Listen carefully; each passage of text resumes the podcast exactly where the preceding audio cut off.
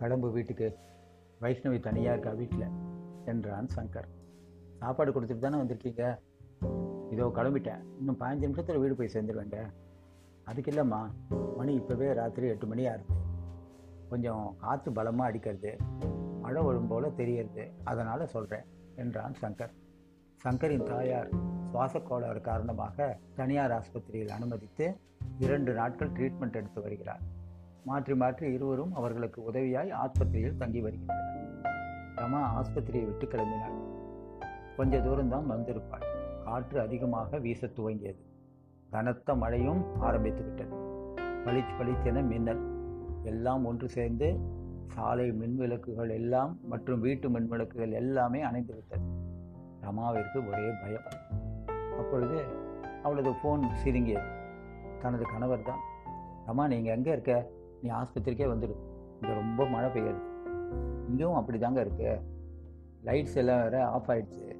நான் திரும்பவும் ஹாஸ்பிட்டலுக்கு வர்றதுக்கு கூட நான் வீட்டுக்கே போயிடலாம் என்றாள் ரமா. ஆட்டோ வந்துன்னா பிடிச்சு போயிடுமா? பார்க்குறேங்க. நான் அப்புறமா ஃபோன் பண்ணுறேன் வச்சுடுறேன் என ரமா பேசி முடித்தாள்.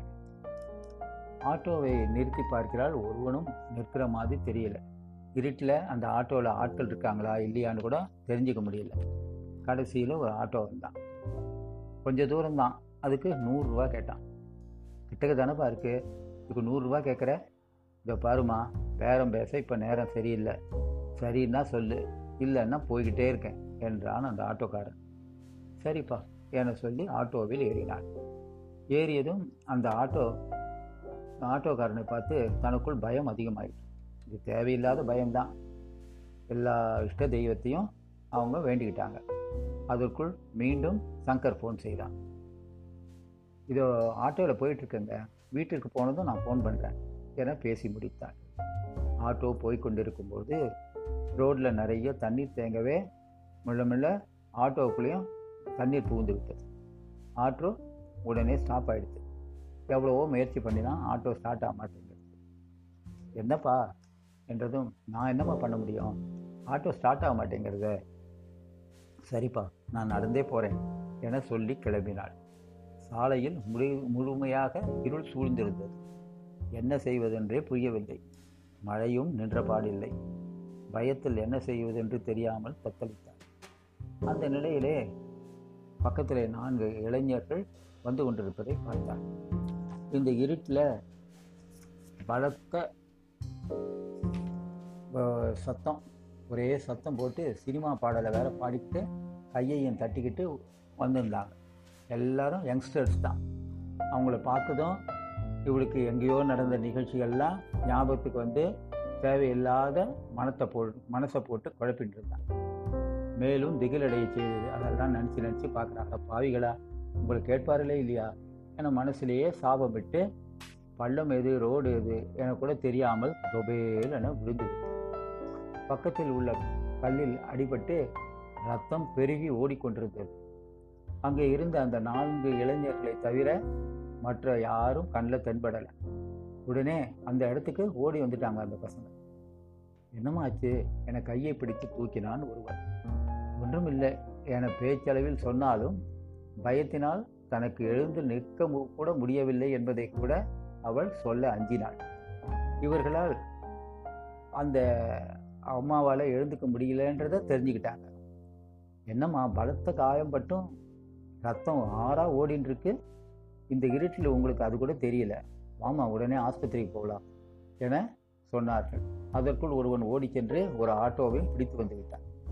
உங்கள் வீட்டுக்கு ஃபோன் போட்டு சொல்லிடுங்கம்மா என சொல்லி ரமாவை ஆஸ்பத்திரியில் அட் அட்மிட் செய்து விட்டனர்.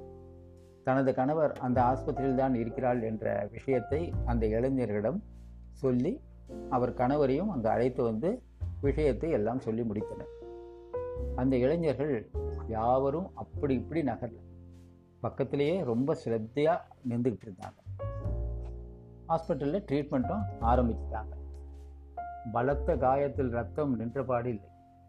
அதனால் ரமா மயக்க நிலையிலேயே இருந்தாள் எக்ஸ்ரே எடுத்து பார்த்ததற்கு முன் உடனடியாக ரத்தம் செலுத்தி ஆகணுங்க. ரொம்ப லாஸ் ஆகிடுது ரத்தம்.